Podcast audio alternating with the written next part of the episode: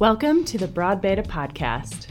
Broad Beta is a space to openly share women's and genderqueer experiences of adventures in the wild from the ordinary to the heroic. We bring you raw stories with the beta on the food, gear, and technical tips behind them.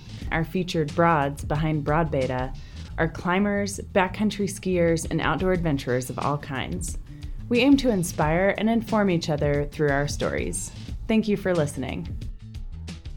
In this episode, Leslie Gains-Germain, one of the founders of Broad Beta, is going to read her story, Valley Reflections. This story was part of a trilogy that we published in the first edition of Broad Beta back in November 2021. The trilogy tells three different perspectives on a three woman ascent of El Cap. Jeannie Wall, the other founder of Broad Beta, was also present on the climb. She's here today to introduce Leslie.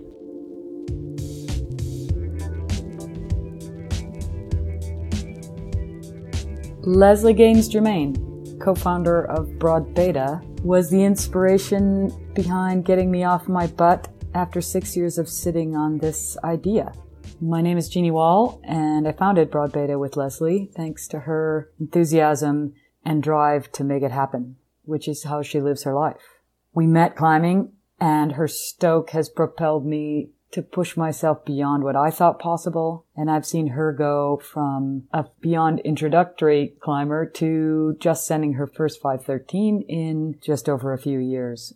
She's an amazing athlete. She's modest, humble. She's bright and yet warm and full of life. She is the engine behind our website and the tempering force to my emotional swings. We make a great pair in the mountains and in the business. I could not be more grateful for her energy and her presence in my life and in the world.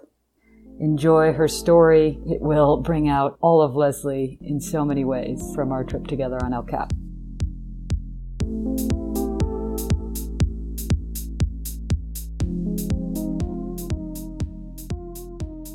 Hello, my name is Leslie Gains-Germain. I live in Bozeman, Montana, and part of the time in Santa Fe, New Mexico.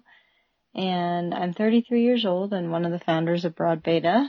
This story is about a three person female ascent of El Cap with my friends Jeannie Wall and Anju Samuelson. I started climbing in college. A boyfriend got me into it and I really never looked back. Really fell in love with it and now one of it's one of the primary ways I spend my time. So here's my story. Hope you enjoy. On any given day, if I'm not rock climbing, I'm thinking about it, writing about it, or planning for it. Frankly, I'm obsessed and if everything were stripped away, I would be left clinging to a piece of rock for dear life. The COVID-19 pandemic left all of us with our barest essentials, and for me, I was left pondering life from a lonely piece of rock.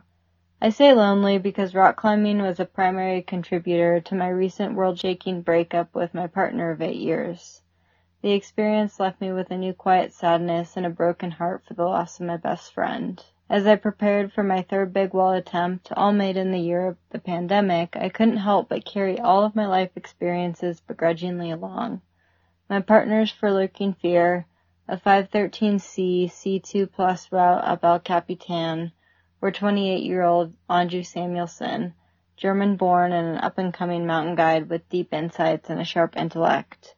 53-year-old Jeannie Wall, youngest of 11 children, a fast-paced and accomplished mountain athlete and my mentor and climbing partner for life. By the time we launched on Lurking Fear on May 24th, 2021, we had been in the valley for over two weeks, and we were nursing sore bodies and tired psyches.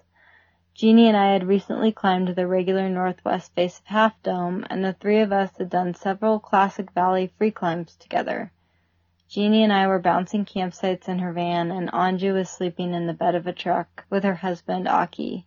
The Springtime Valley family had kept us well, with friends, campfires, Merced dips, and rest day companions in good supply.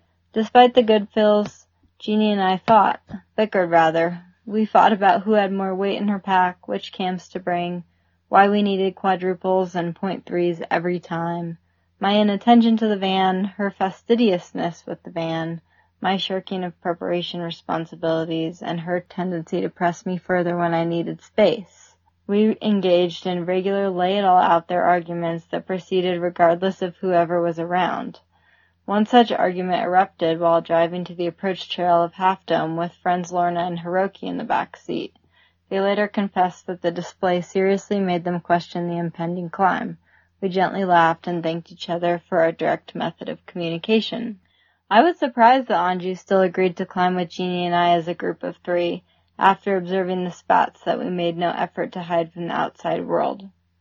My tact towards Anju, a less familiar partner, quickly dissolved as well as I found myself barking to her on day one about something so silly I've forgotten already.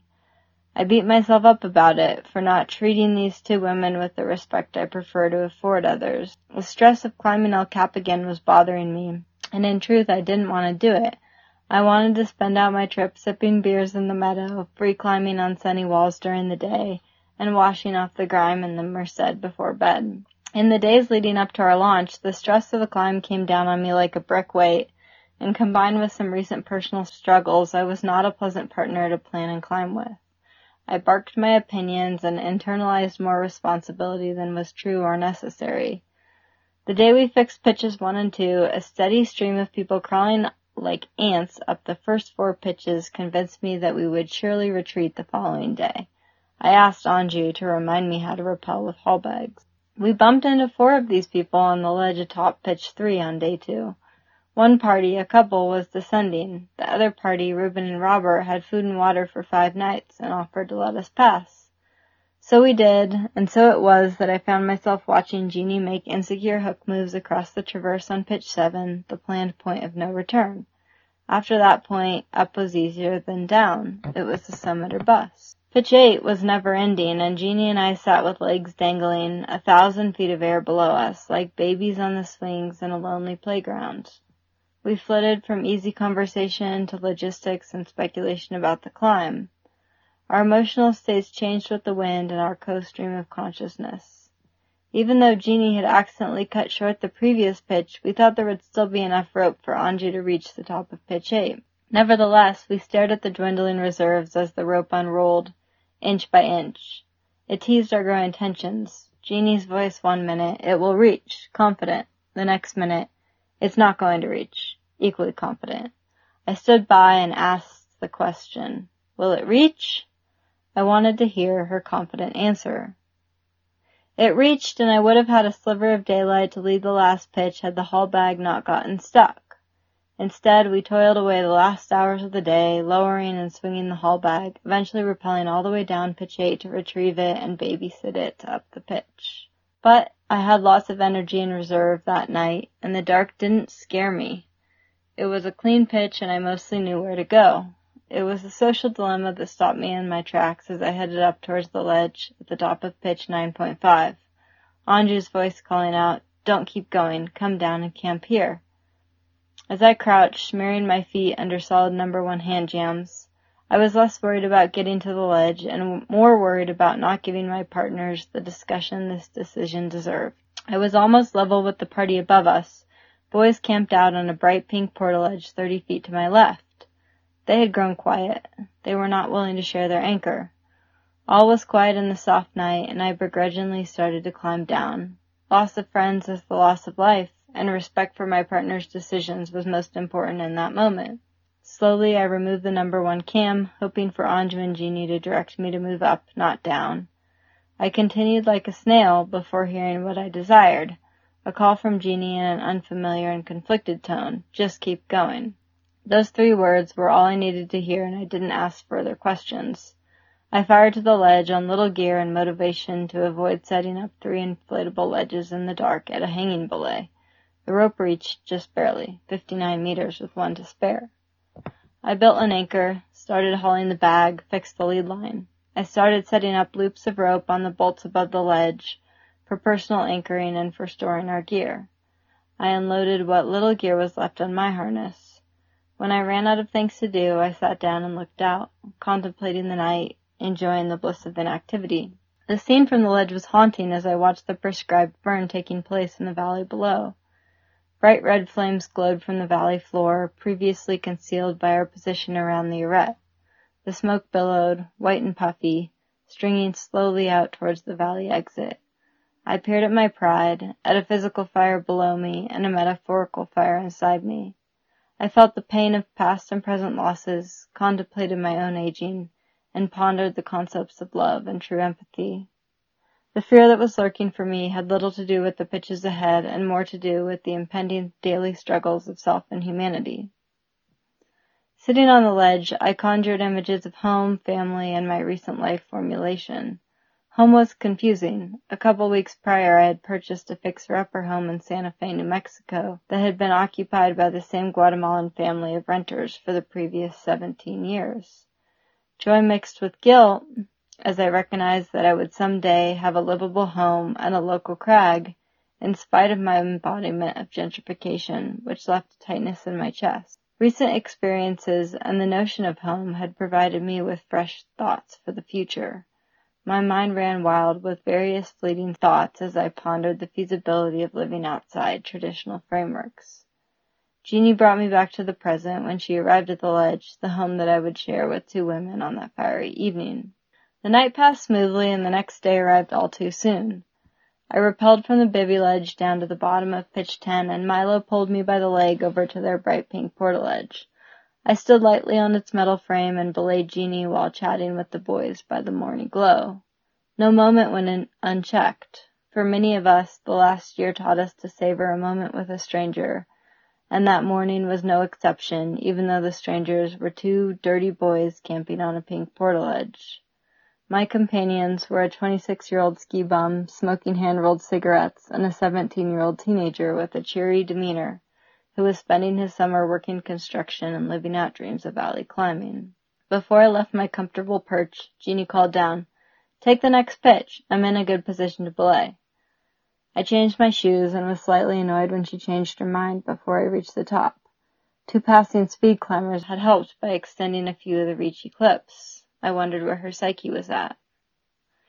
We weren't moving fast and the afternoon was setting in. We slowed the boys down after passing and I schemed all morning about how to make up the time later in the day.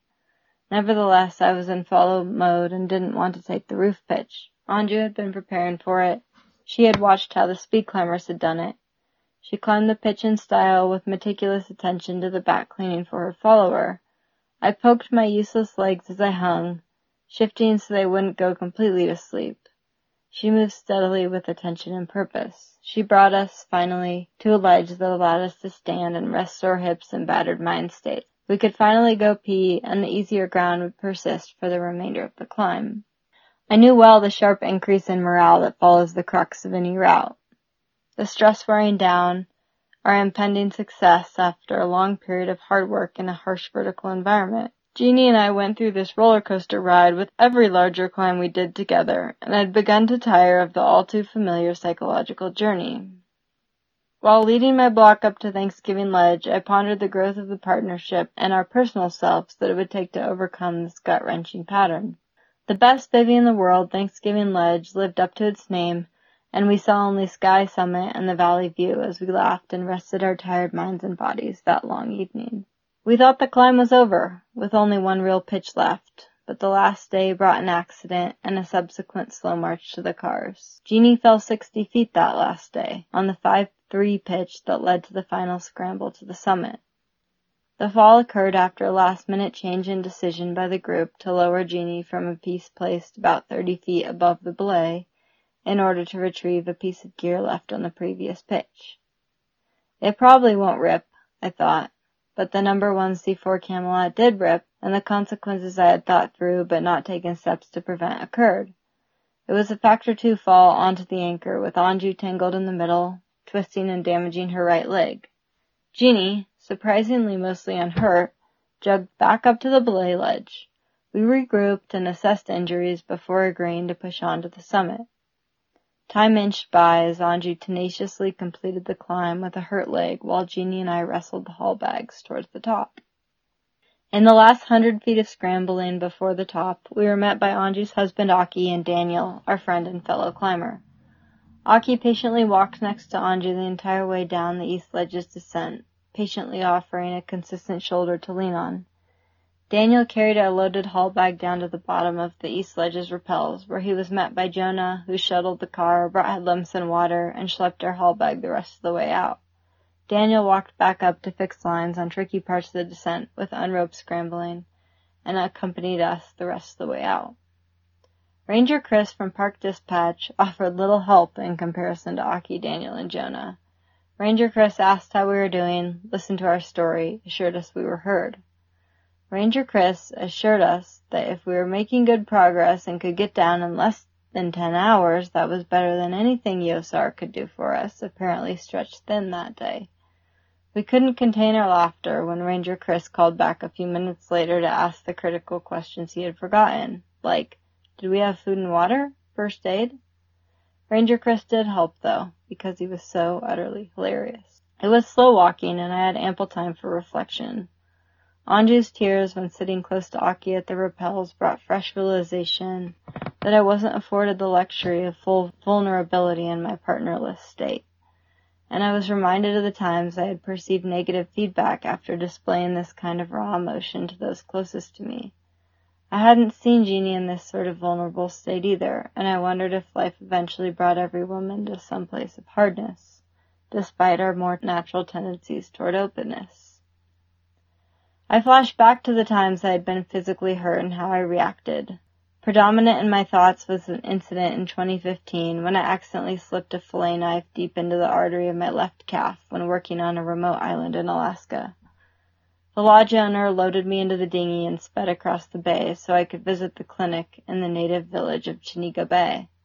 I remember trying not to cry in the presence of the stone-faced owner of the lodge. The bleeding eventually stopped and I showed my clients two good days of fishing that they must have enjoyed because they contacted me years later asking to fish again. I paid for my stubborn attitude, however, eventually developing compartment syndrome which led to a foot-long scar on the inside of my left calf. The remembrances and fun group dynamic helped pass the time and we all made it down before dark, with a new emotional story in tow and a tighter friendship resulting from the shared adventure. We showered, ate, slept, ate more, sorted gear, and began the slow process of recovery. The three of us would be parting ways. Jeannie towards the City of Rocks for an an- annual climbing trip with friends, Anju home to Bozeman, and me towards the Bay Area for a week-long vacation with family and friends. We walked around in the valley days as we made preparations to leave, running into Milo for a last goodbye. As Jeannie and I began the drive up and over Tioga Pass, I relished in the relaxation of my tired mind and body. For a brief and blissful moment, I spared myself the burden of life's reflections and finally thought of nothing more than peace and sleep in the night ahead.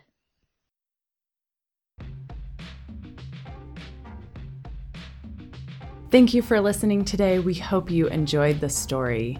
Hey, speaking of stories, have you ever thought about sharing your story? We want your story. Yes, you. If you have shared any kind of climbing or skiing adventure as a team of women or gender fluid folks, we'd love to share it with our Broad Beta community. This is a space for our untold personal journeys, their joys, sorrows, struggles, and epiphanies.